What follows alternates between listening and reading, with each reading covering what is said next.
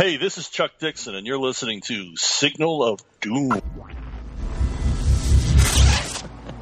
Well, you know, for me, the action is the juice. I'm in.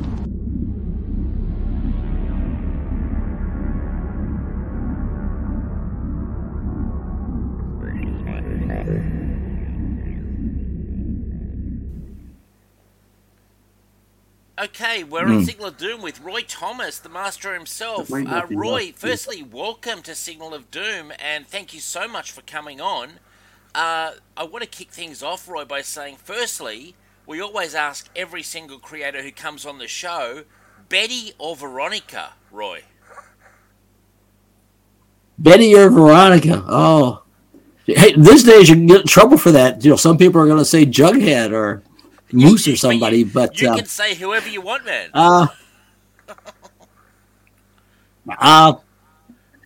If I have to choose between Betty and Veronica, two beautiful women who look almost exactly identical except for hair color, you know, and even their personalities didn't seem that much different to me. One had a little more money. I'll just flip a coin. Fair enough, Roy. Fair enough. They're beautiful women. Now, leading into this interview, I read Avengers Kree-Skrull War for the first time. This is great pulpy sci-fi action, Roy. It really holds up. Firstly, congratulations. I'm surprised they haven't done a movie of it yet. Well, they did use a number of elements from the Kree-Skrull War in the Captain Marvel movie, you know, 3 or 4 years ago, about Carol Danvers. They used a lot of the Kree-Skrull thing there, although I didn't like the fact that they made it look like the Krulls were somehow a little more noble than the Krees, because my idea from the very beginning was they were both, you know, equal and one was not better than the other. Yeah, no, I get that. Something I noticed was it flowed from one issue to another, and it was like a 7 or 8 issue arc. By that time period in the late 60s, had it become more standard to do longer arcs, or was Kree-Skrull War one of the first of its kind to have such a long story? I don't think there were storylines that ran on a number of issues. I think some of the things that Stan and Steve Ditko did in Spider-Man ran on for several issues. And, you know, mostly they thought in terms of 2 or 3 issues, like the Galactus trilogy. I think I was just expanding that a little bit. Maybe somebody else can come up with an example. And, of course, you also had ongoing serials like those 10 or 12-page stories of like the Hulk and Tales to Astonish. And those were these stories that would seem like they were going on forever. So I was just trying to, you know, do the same thing except with full issues instead of 10-page stories. But it wasn't that I was deliberately trying to make a longer epic. I just had a story I wanted to tell that would involve the Kree and the Skrulls, these two main Marvel alien races that the Fantastic Four had encountered, and wanted to postulate what would happen if the two of them were engaged in a war. And, of course, the Earth is kind of caught in the crossfire between that.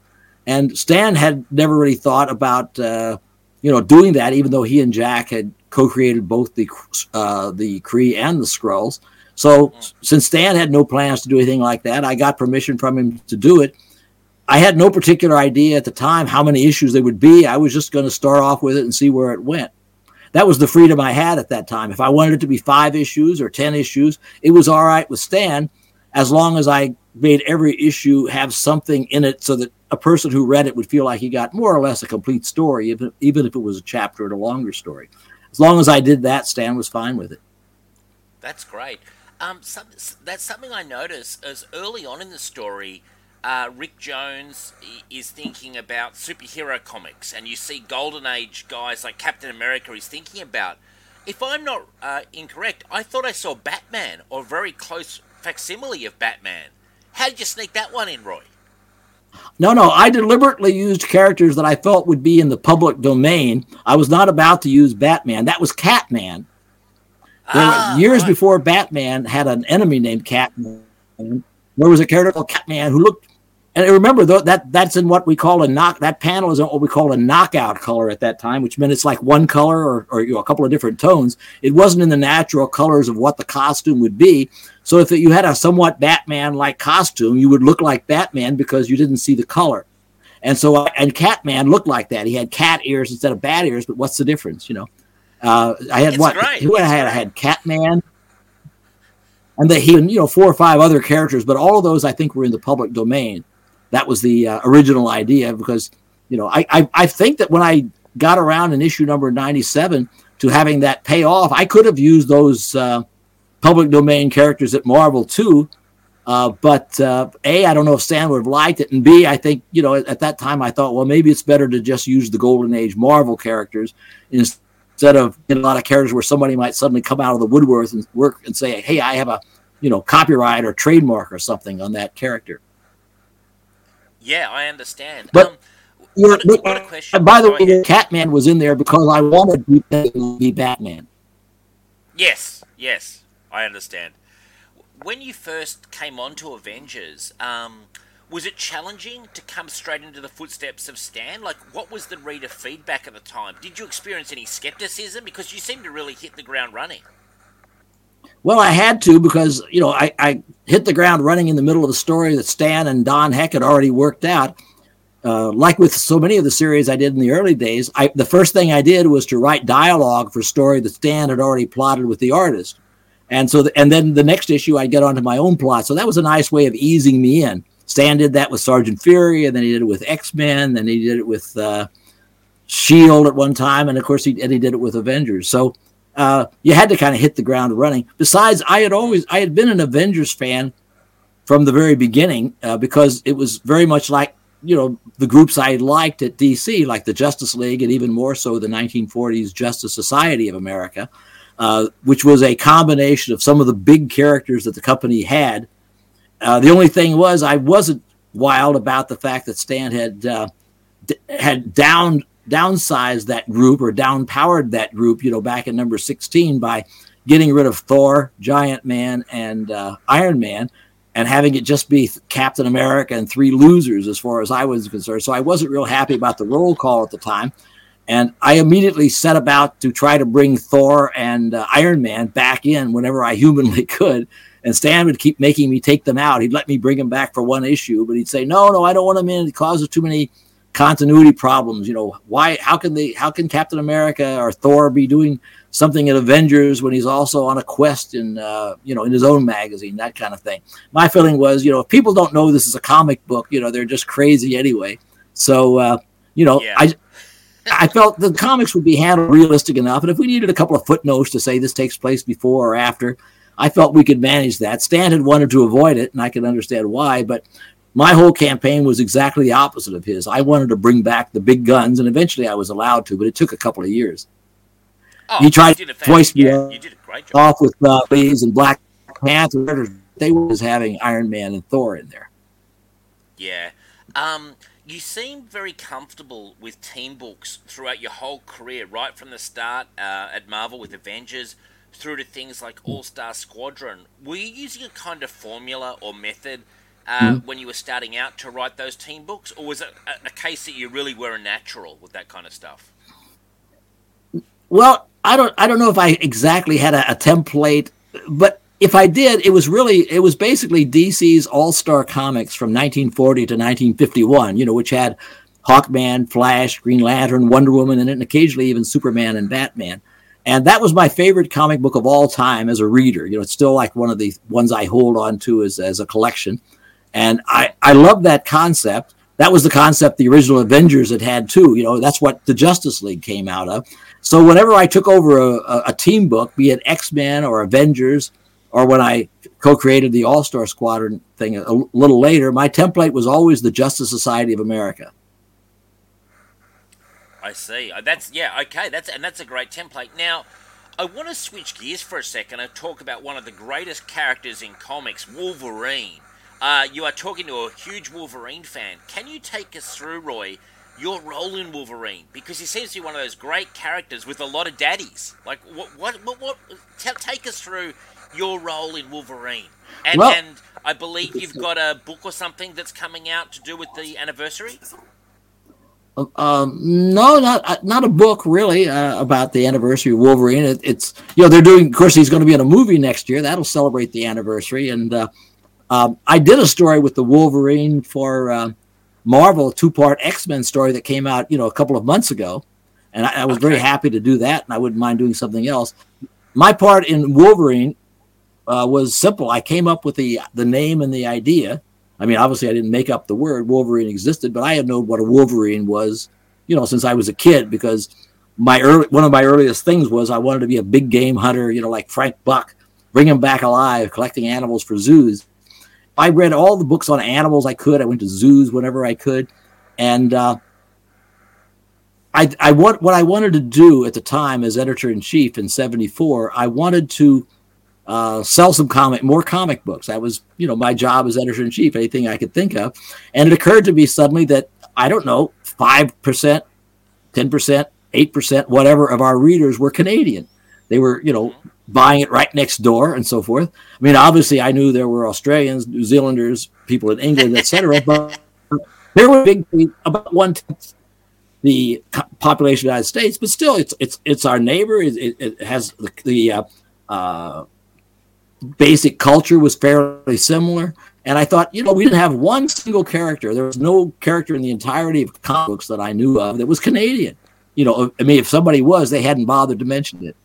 And sometimes there'd be somebody who would come in who's British, you know, and so forth. They'd have the British Batman kind of character or something. But nobody seemed to bring in Canadians because it was too much like the United States. So I told writer Len Wein, because he was writing The Hulk, could wander around. So he wasn't stuck in New York or San Francisco. He could wander around and be in the Canadian wilderness or whatever anytime he wanted to.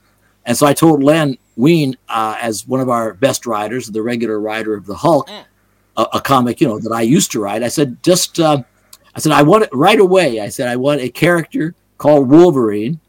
I want him to be, he's Canadian. And I said, Len had done some characters with accents. And I thought, well, you know, a Canadian accent shouldn't be too hard. You throw in a few A's at the end and things like that. And I said, and because he's Wolverine, I said, I want him to have two characteristics of the Wolverine animal, which is one is that he's small or short, because a Wolverine is a small animal. And the other thing is that he's very bad-tempered and fierce, because a Wolverine is noted for attacking animals like deer and so forth that are 5, 10, 15 times their own size and quite often winning. So I figured that was enough. And at that point, I just left it to Len to do the rest. And I went to John Romita, who was the art director, and said, "Can design a character, you know, a costume for a character," even though Herb Trimpe was going to draw the Hulk book. I said, "Design a character called the Wolverine, please." You know, John told me later he didn't know what a Wolverine was. He thought it was a female wolf, you know, and so he looked it up and discovered it's this little animal. And he knew that I wanted it to be short and so forth. So he did the Wolverine costume, and it's kind of funny because, you know, I mean, John and I were the two people who, you know, I came up with the general idea and John first drew it. But when the credits come out in the book, quite rightly so, and they certainly contributed a lot too. It's like, you know, it's like Len Wein and Herb Trimpe, but of course, and nobody knows that Len was handed one part of it and Trimpe another. So there are actually 3 or 4 different people, you know, who contributed to the creation of Wolverine. And I was really, you know, kind of happy to see that character come out. Len added a lot of stuff. He gave him the claws. John Romita had designed those claws and all, and the whole look. But it was Len who came up with the idea of making them be out of adamantium, which of course I liked because that was a metal that I had invented in the first place. And you know, and Len added all these little details of coming out of the Weapon X program and all that kind of thing, and then he just, you know, then the Wolverine kind of disappears for a little while and so forth, to pop up again in, you know, in the X-Men a few issues of about 6 months or so later, and you know, and that was, you know, it was just really kind of nice. But Wolverine was not designed to be some super popular character. We just felt we should add him to the staple of characters on the level of, you know, like the Vision or, you know, one of those middle-level characters. But it turned out that it was a good enough idea, and it was handled well enough by people in the future, especially when Chris Claremont and Dave Cockrum started doing the X-Men series and put him in there. And Dave kind of gave him a real face beneath that mask, and Chris fleshed him out as a character. And the next thing you know, between 4, 5, 6 of us, we had a character that over the years became, you know, one of the handful of most popular characters Marvel ever came up with, but it was not our intention. We were just trying to sell a few comic books in Ottawa, you know. It's amazing, yeah. Hugh Jackman himself didn't know what a Wolverine was. He thought it was a wolf. Oh, well, and he should meet John Romita. Neither one of them do. Well, it's not a name that's well known. I took it because I just decided an animal. I didn't want to, you know, they'd had a Captain Canuck character and or Captain Canada, and I didn't want something like that, you know. Yeah. And so I decided, you know. Yeah, so I decided, so I had to have an animal that it could be in the States, but it also had to be in Canada. And I thought of, you think of the Moose. Well, that's not a very good name for a hero, you know. Because he was going to come on as a villain, but of course the idea was I wasn't going to create a Canadian character just to make a villain out of him. The idea was he had to have heroic possibilities too. As you know, so many Marvel villains became heroes and vice versa. Yes. And so I thought of two animals before I talked to Len. One was the Wolverine and the other was a badger. They were both, you know, fierce animals. The badger doesn't have as good a sound. You know, Wolverine sounds like wolf, obviously, to Hugh Jackman and John Romita, and to a lot of people, that's great. Where a badger, you know, the word badger is a verb. It means to kind of bother people. You badger somebody. So that was a good name, and somebody else came up with a badger character a couple of years later that was kind of a copy of Wolverine. But I think that by the time I talked to Len, I'd made the choice. It was definitely Wolverine. Well, thank you so much for designing one of the greatest characters. You're in the lab, and you're part of one of the creators of one of the greatest characters, who I think's having...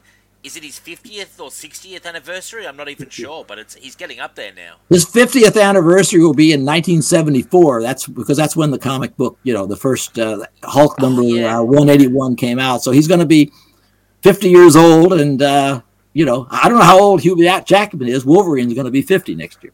Hugh Jackman's in his very early 50s, I can tell you. They're about the same age. That is just about right. And he's one of the greatest exports Australia's ever had. Hugh Jackman, we love him. He's a very good actor, and he just was perfect for the role. Yeah, he's great. Now I want to switch into something that is a personal passion of mine. That's Conan. Now, did you see yourself in the 70s? I mean, you were everywhere on Conan. Did you see yourself as a kind of steward of the Howard properties when you were creating and editing and writing the various Conan books? Like, because I think what you did with Conan is landmark stuff. Yes, I mean, originally it was just, you know, acquiring a property for Marvel because the readers were writing in and saying we should get the rights to one of these sword and sorcery characters. Obviously, Conan was the top choice. We didn't think we could afford it. Turned out we could break a deal for Conan, which was a happy happenstance. But once I started doing it, I wasn't even planning to originally write the comic, but I ended up feeling that I should, for at least an issue or two. And then it turned out I kind of liked it, so I just did it for the next 10 years. You know, it's not even, you know, I became the steward. In fact, I wouldn't even allow, it's not a case of nobody else wanted to write Conan. I just wouldn't let anybody. I had the power to keep anybody else from writing Conan. If somebody came to me and said, I want to write a Conan story or have him guest star and this and that, and I said no. And Stan would, you know, back me up because I was the Conan guy. The only thing that came out in all that time was when I let Len, was I, when I let, it was John Byrne and was it Len or somebody else? Whoever did the that story where Spider-Man met Red Sonja, who was Chris Claremont, right? Yeah. And I didn't do that because you know, I had great interest in writing Red Sonja. I had co-created Red Sonja, but I didn't have as much. But if they had said Spider-Man meeting Conan, the answer would have been, you know, two letters. Now, when did it become obvious? Because when did it become obvious? You start out by doing the adaptations of Robert E. Howard's stories. Was it obvious that you needed to start churning out new Conan tales on top of the adaptations? Well, within a year, Stan came to me and said, we're starting a new black and white comic called Savage Tales. And originally he toyed with the idea of the Cull character being the lead. Then but by that point, the first issue Conan the Barbarian sales had come in, and they were pretty good. It kept going down for 7 issues in a row after that, but the first issue sales were pretty good, so he immediately put Conan in as the cover star of Savage Tales number 1. That's within a year of the book coming out. But then, you know, Conan hit a kind of a wall, and it sort of lost popularity for about 7 issues in a row. It was even canceled for one day officially. But after it came, as soon as it came back, about that time, it began to kind of turn around with numbers 8 and 9 and so forth. And it just took a while to catch on for people, because after all, this wasn't a superhero. Barry Smith's style was, you know, a little strange. It was influenced by Kirby and other people, but the fact remains it was a kind of an odd style. It's a medieval, ancient kind of world. So it just took a while for the regular Marvel readers, many of them, to decide that maybe this book was worth reading alongside Thor or the Hulk. After that point, by the latter 70s, by 76, 77, 78, I think Conan was one of the two or three biggest characters Marvel was doing in terms of sales. When they had when the U.S. Mint made some medallions of three Marvel characters, they made them of Spider-Man, the Hulk, who was on TV, and Conan, not Captain America or Thor or somebody. Marvel for a while had limited merchandising rights to Conan. After a few years, they couldn't do that anymore. So, you know, I was very pleased to see Conan become such a big, you know, popular character. And I just made that my own little fiefdom, and rather unashamedly. I figured, you know, I brought the character there. I mean, Stan and I. And so why should somebody else write it? And as long as I wanted to write Conan, I was going to write all the stories. When I left, they could give it to the janitor as far as I was concerned. After I left Marvel in 1980, I didn't even read another Conan comic book until about 10 years later when they asked me to start writing it again. And then I went out and bought a bunch of old comic books to kind of bring up the speed, decided I didn't like what had been done in those 10 years that much anyway. So I just kind of abandoned most of it and started over again. And I did another several years of it. We didn't end up saving the character that had kind of lost popularity by that time. But, you know, all told, I guess I did about half of the Conan issues out of about 275. I did roughly half of them at the beginning and end. So I'm kind of pleased with that. I think a lot of fun with Conan is absolutely amazing. Now, for me as a collector, it's always been Barry Windsor Smith's incredible, but it's always been Big John Buscema's Conan when I picture Conan. How was it working with John? What was your relationship like? Because you did so much work together. Well, I loved working with Barry, with Neil Adams, with, you know, Gil Kane, and a number of people that were especially wonderful to work with. And Herb Trimpe, I was really lucky to get to work with so many good people. But I suspect that really overall my all-time favorite collaborator, if you want to call him that, was John Buscema, because you gave him a story. You know, it could be fairly detailed or it could be fairly rough, and you would get back, you know, something wonderful. But it would almost always be at least as good as you felt you were expecting, and maybe a little bit better, because John was the kind of guy who, as I always said, he could draw anything you could get him to want to draw or to be willing to draw. You couldn't toss something at him that he couldn't draw and make look fairly good. Came close once or twice, but by and large, that was true. And I just loved working with John. As you probably know, John was supposed to be the original Conan artist, but we couldn't afford him because we were paying some money for the rights, and the publisher insisted he wanted to kind of get that back by having a cheaper artist. So we had there's this kid in England, Barry Smith, you know, who's just sitting around doing a few mystery stories here and there. And I knew that he'd be good on Conan. So when I couldn't afford John, and I couldn't afford my second choice, Gil Kane, who was a big Conan fan since before I was born, probably. I went to Barry as being as a guy that I knew could draw this kind of stuff rather than some other established artist. And I went out of my way to get Barry to be the artist. And it worked out, you know, very well for Marvel. It worked out very well for me. It worked out very well for the Robert E. Howard estate. So, you know, we all benefited from that. Now, I believe my research tells me that you have a story credit with Gerry Conway, who's been on the show on the Conan the Destroyer movie.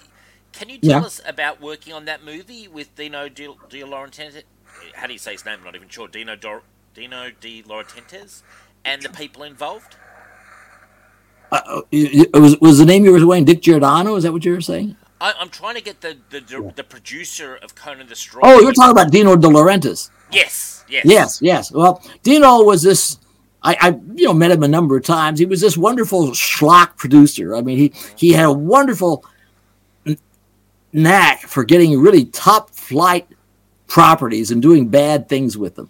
Firestarter by Stephen King, King Kong. You know, he would had good ideas of what movie should be, but then between budgets and the directors he would hire and what he wanted done with them, they often became less than they should have been. He wasn't so involved with the first Conan movie, but he did help produce it and distribute it. And he ended up kind of taking over gradually as we were working on the second movie. What happened is I had been an advisor, a story consultant was the official term, though I didn't get any screen credit out of it. I got money, but no screen credit, to John Milius on the first movie, Conan the Barbarian, which amounted to really 2 or 3 days work before John decided he didn't need me anymore. And by a weird circumstance that would take too long to explain, having that job on the first movie led me to be invited to audition. And by that time, Gerry Conway was my partner. So, we did it together to be the writer on the second one.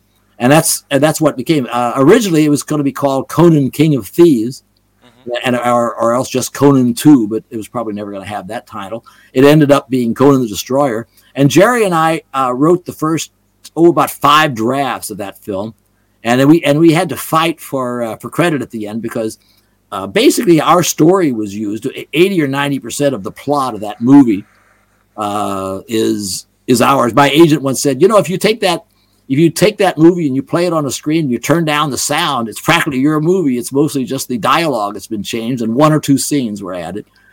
We created, almost all the characters, including Zula, the Black Amazon character that we were very happy with, and the basic Grace Jones played her, yeah. Yeah, and, and Dino just kept nickeling and diming it, or whatever the Italian equivalent is, lira-ing it to death.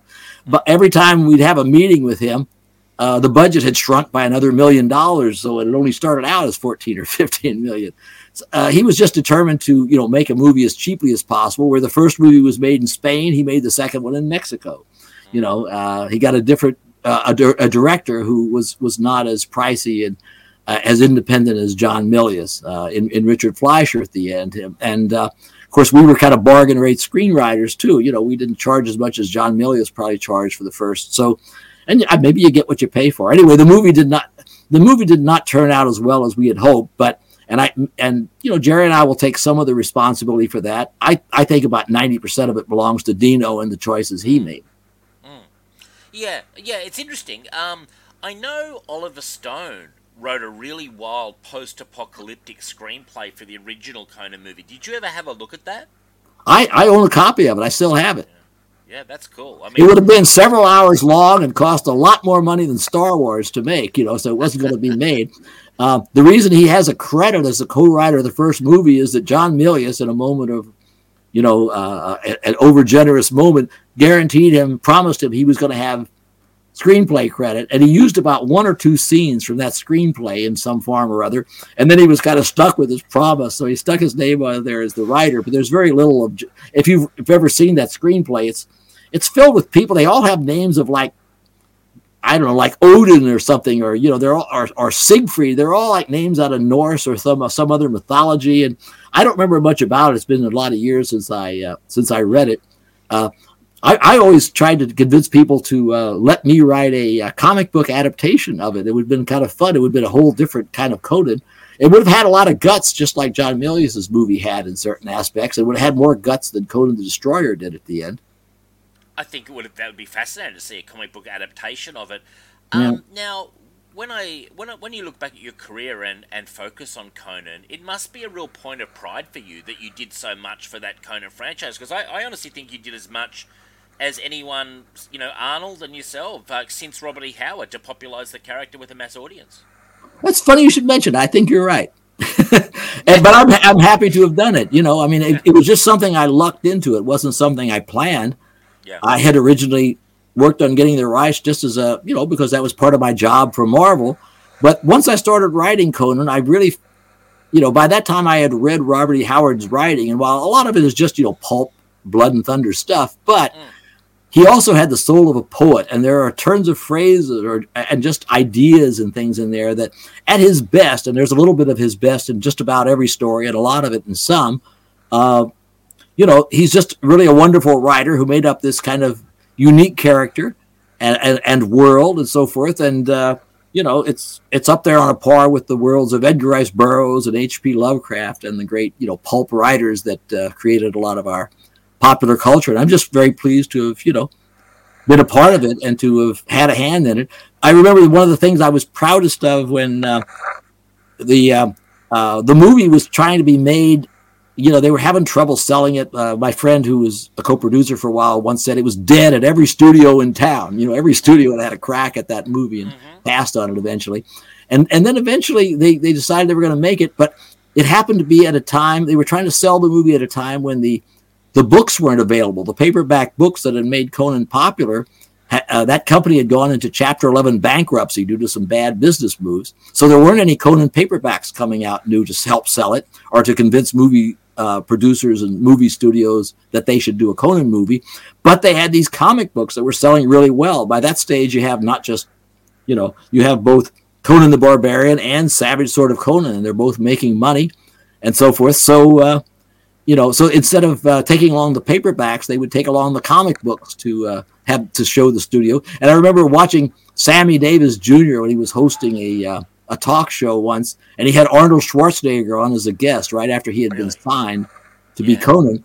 And Schwarzenegger said, yes, you know, I am going to play Conan in a movie. And Sammy Davis, who was a favorite singer of mine anyway, bless his heart, he said, oh, yeah, Conan, the comic book character. I mean, I could have kissed that guy, you know, the comic book character, even though, of course, Conan was not primarily a comic book character. But Sammy Davis Jr. is one of the legends of the industry, Mr. Entertainment himself, and great to hear that he was a Conan reader. I don't know. He knew the character anyway. I mean, I saw Sammy Davis sing, you know, 5 or 10 times on theaters. I saw him in the play Golden Boy on Broadway 2 or 3 times. Really? I just loved, you know, I mean, he wasn't Frank Sinatra, his idol, but he was the next best thing. Yeah, I agree. Schwarzenegger, I don't know if you know this, but Schwarzenegger was in line to play Conan like before there was a Conan movie even set, you know. I mean, really? The producer, Ed Pressman, the original producer of the first movie, had wanted to... he didn't start off with Conan. He wanted to find a property for Schwarzenegger after he saw the movie Pumping Iron. He said, that guy Schwarzenegger, you know, he's got something. He's got charisma. He should be in a movie. And my friend Ed Summer, who ran a comic book store and whom I knew in New York, he was a friend of Pressman's, and he said they were seeing a screening of Pumping Iron together. And he said, oh, well, you know, Schwarzenegger could play Conan. And Pressman looks at him and says, what's Conan? You know, the thing is that, you know, if something wasn't on TV or in movies, these guys didn't know. You know, they didn't know what was in books. They didn't know what was in magazines or newspapers. They just knew movies and television. And so the next thing you know, he starts looking at Conan as a property. He sees the comics. He sees the paperback books. And so, you know, Schwarzenegger was in there at the first. He was the top choice to be the Conan. You know who was the second choice? Who was it? He wasn't as famous as he would become about a year later. But Rocky. Oh, Sylvester Stallone. Can you imagine Sylvester Stallone as Conan? I mean, you know, this was before Rocky came out. He had been in had a major part in a movie called The Lords of Flatbush and so forth. And the third choice, if they started with an older Conan, because they could have done that as King Conan, was Charles Bronson. Those were the three talked about. But it was always Schwarzenegger. The whole project got going because of Schwarzenegger, which is funny because you go back to Conan number 4 or 5 or something. Here's Arnold Schwarzenegger in an ad for bodybuilding, opposite a page of Conan art at a Conan comic book, years before Schwarzenegger ever heard of Conan. Well, I think that's so interesting. I didn't know that. They got it right, though. So just wrapping up on Conan, you came back and you did Road of Kings at Dark Horse in the 2000s. Was that a lot of fun to come back to Conan, kind of modern artist? You know, I really enjoyed that story. Yeah, it was fun. Working for Dark Horse was never that much fun. I don't know. I didn't come in as a position of strength there. I was just the writer. They chose the artist. I told them I didn't think the artist was a good artist. I didn't think he was right for Conan. After all, what did I know about, Conan art? I had only chosen Gil Kane, John DeSima, and Barry Smith as the first artist of Conan. What did I know about that? And, and you're working under an editor, and I didn't want to work under an editor and so forth. So, no, it was not as pleasant experience as you might think. I was happy to do it, to do those 12 issues. And there were a couple issues in the middle drawn by another artist that I thought were better. Kind of happy, and there were little pieces here and there, but no, I was happy when I was doing Conan. I wanted to be the writer, and I wanted to be the editor, and and everybody else should be an artist or a reader. I've got a question for you then, just wrapping up on Conan. why did you actually leave? Were you burned out? Had you done all your Conan, or was it politics at Marvel? Like, why did you leave Conan back in the 70s? I left because, you know, politics at Marvel. I didn't like the policies of the new editor. Felt he had lied to me in some contract negotiations, so I just left. I was sorry to leave Marvel. I was sorry to leave Conan. But, you know, by that point, I had done, 110 or 15 issues, so, that comic, plus about 60 of Savage Swords. It wasn't like I hadn't made a mark, you know, and I didn't think I'd ever come back to it. And it turned out I ended up coming back to it for several years. But I'm happy to write Conan for anybody. You know, it doesn't matter to me what company it is. Titan Books that owns the rights or has the rights now talked to me about writing something. But, you know, I don't know if they'll actually ever come back and, you know, because I'm at age 82, or even when I was in my 70s, I'm just kind of cantankerous now because I sort of feel like, you know, look, I know if I don't want somebody to come and tell me what Conan should be. If they want Roy Thomas to write a Conan story or whatever, fine. If they want to tell Roy Thomas what Conan story to write, F them. You know, that's basically. I totally agree. Totally agree. Yeah.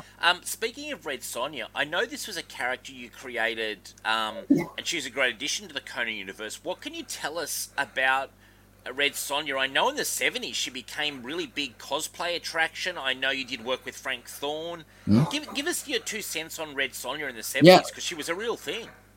This year is the 50th anniversary since, of Red Sonja. Now, the thing is, Red Sonja, the original Red Sonja, was a Robert E. Howard character in one story, not a Conan story, but a story set around the 15th century. And I was looking for not a girlfriend, but a woman warrior who could sort of come in and out of the Conan stories. Yep. And there were 2 women in Conan. Belit, the pirate queen, who had dark hair, and there was a blonde, Valeria, that he would meet later. So I said, I want a redhead. I want a redheaded warrior. By sheer coincidence, while I was thinking in those terms, I stumbled upon an article that mentioned this redhead woman warrior in this story set in sort of like the Crusades times, or at least the late Crusades. Right. It was during the period of the siege of Vienna by the Turks in the 1400s. And so I got the literary agent for the Howard estate, Glenn Lord, to send me a copy of that story, which hadn't been in print since the 1930s. And I said, this is perfect. I'll just turn the hero, who was a German, into Conan. And Red Sonja, I just changed the spelling from a Y in Sonja to a J to make her sort of a new character. Yeah. Gave the story to Barry Smith, and we and the rest, as they say, is comic book history. And I don't mean to get into your personal stuff, but I know they're making a new movie. Do you get participation points from whoever holds the rights to Red Sonja? Like, do you have a piece of it? I don't have any particular rights, but they've been very generous. They sent me a nice, sizable check. They hadn't even made the movie yet this last year. And some years before that, I got another one. And supposedly, I'm supposed to have credit with Robert E. Howard. I don't know if Barry will have credit or not. I have no opposition to that, but the character would have existed whether Barry or anybody else was drawing Conan, you know. But he's the first person who drew her, certainly.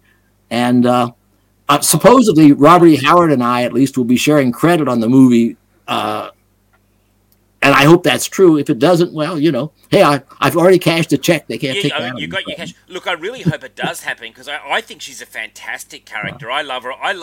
Maybe not quite as much as Conan, but she's right up there. I think she's a great character. Now, one of our friends of the show is Margaret Weiss, who wrote the Dragonlance series, and she's a lovely woman.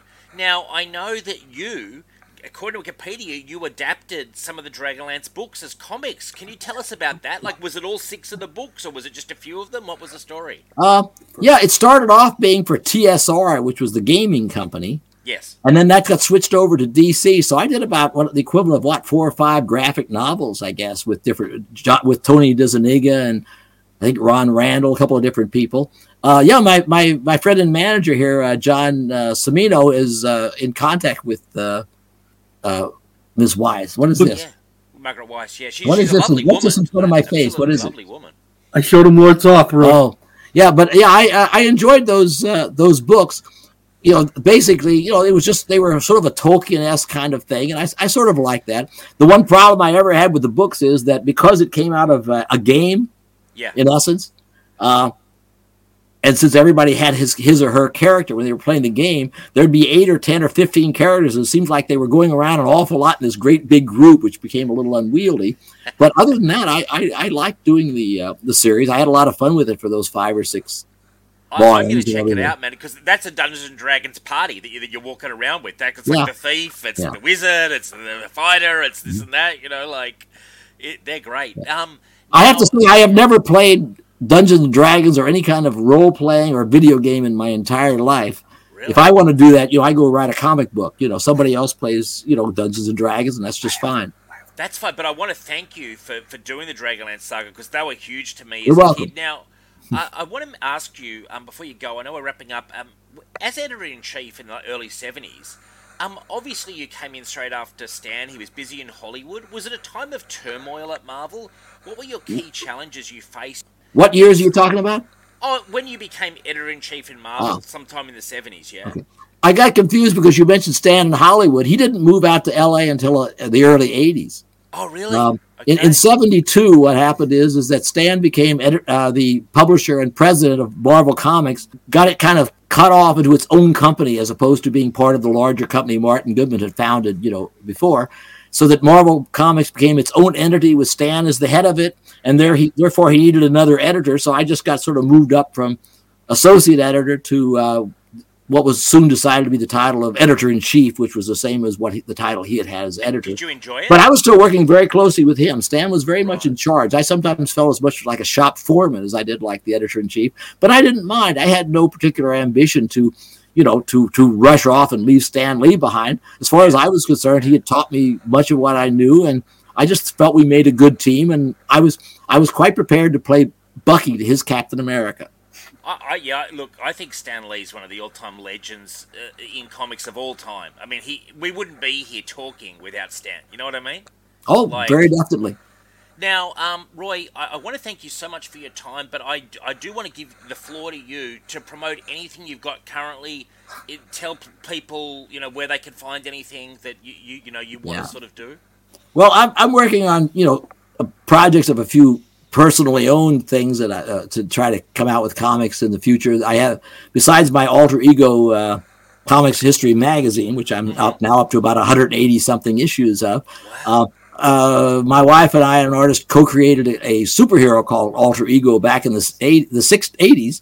And we're, the artist Ron Harris and I are working on another one of those again. And there's another character my wife and I co-created, a pair of characters called Captain Thunder and Blue Bolt. We're working on one of those because, we own the characters, so we want to kind of keep those alive.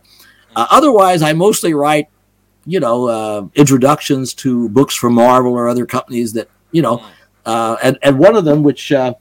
I'll just show here. I don't have a piece of this. I don't get a royalty. If it sells 4 million copies, I'm not going to get another dime.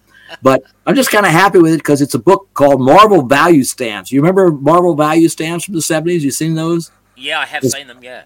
Those stamps that you were supposed to cut out of books and paste into another book, and then you'd get some kind of fabulous prize.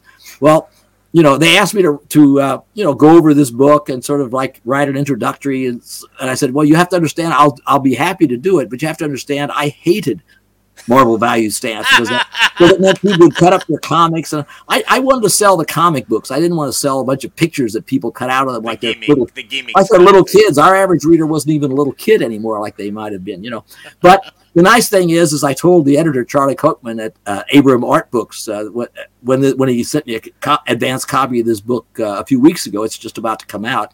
Yeah. I told him, I said, the thing about this book to me is it's about 5 or 10 times better than it should be because it's about a subject I don't like, but it's really well done. It shows all the stamps. It shows what page they appeared on the books. It shows the source, the panel or page or cover or whatever from a Marvel comic got it out of it. Sometimes how the drawing was redone, I'm going to buy it. It's kind of a fascinating. I think it's a fascinating book that, as I said, it's a book that you'd think would just be a throwaway book, but it's actually a pretty good book that I think people will find kind of fascinating if they take it. As I said, I have no stake in it. I just think it's kind of an interesting book for people to take a look at. It looks great. Now, Roy, I do want to say thank you so much for your time. Whenever you have anything you'd like to promote, you're more than welcome on Signal. We love your work. I feel like we've scratched the surface, but I want to say thank you so much for your time and so much for your work over the years. Well, I was hoping to come back get down to Australia, but we weren't able to make it despite an invitation because of all the other conventions. Maybe next year. I was down in Sydney in 2001, and I'd like to make it back and make it to the Outback for 2 or 3 days. Maybe I'll make it this time next year. Oh, man, I'd love to see you. Thank you so much, Roy. You're an absolute legend. Thank you very much. Bye. Cheers, mate. Bye.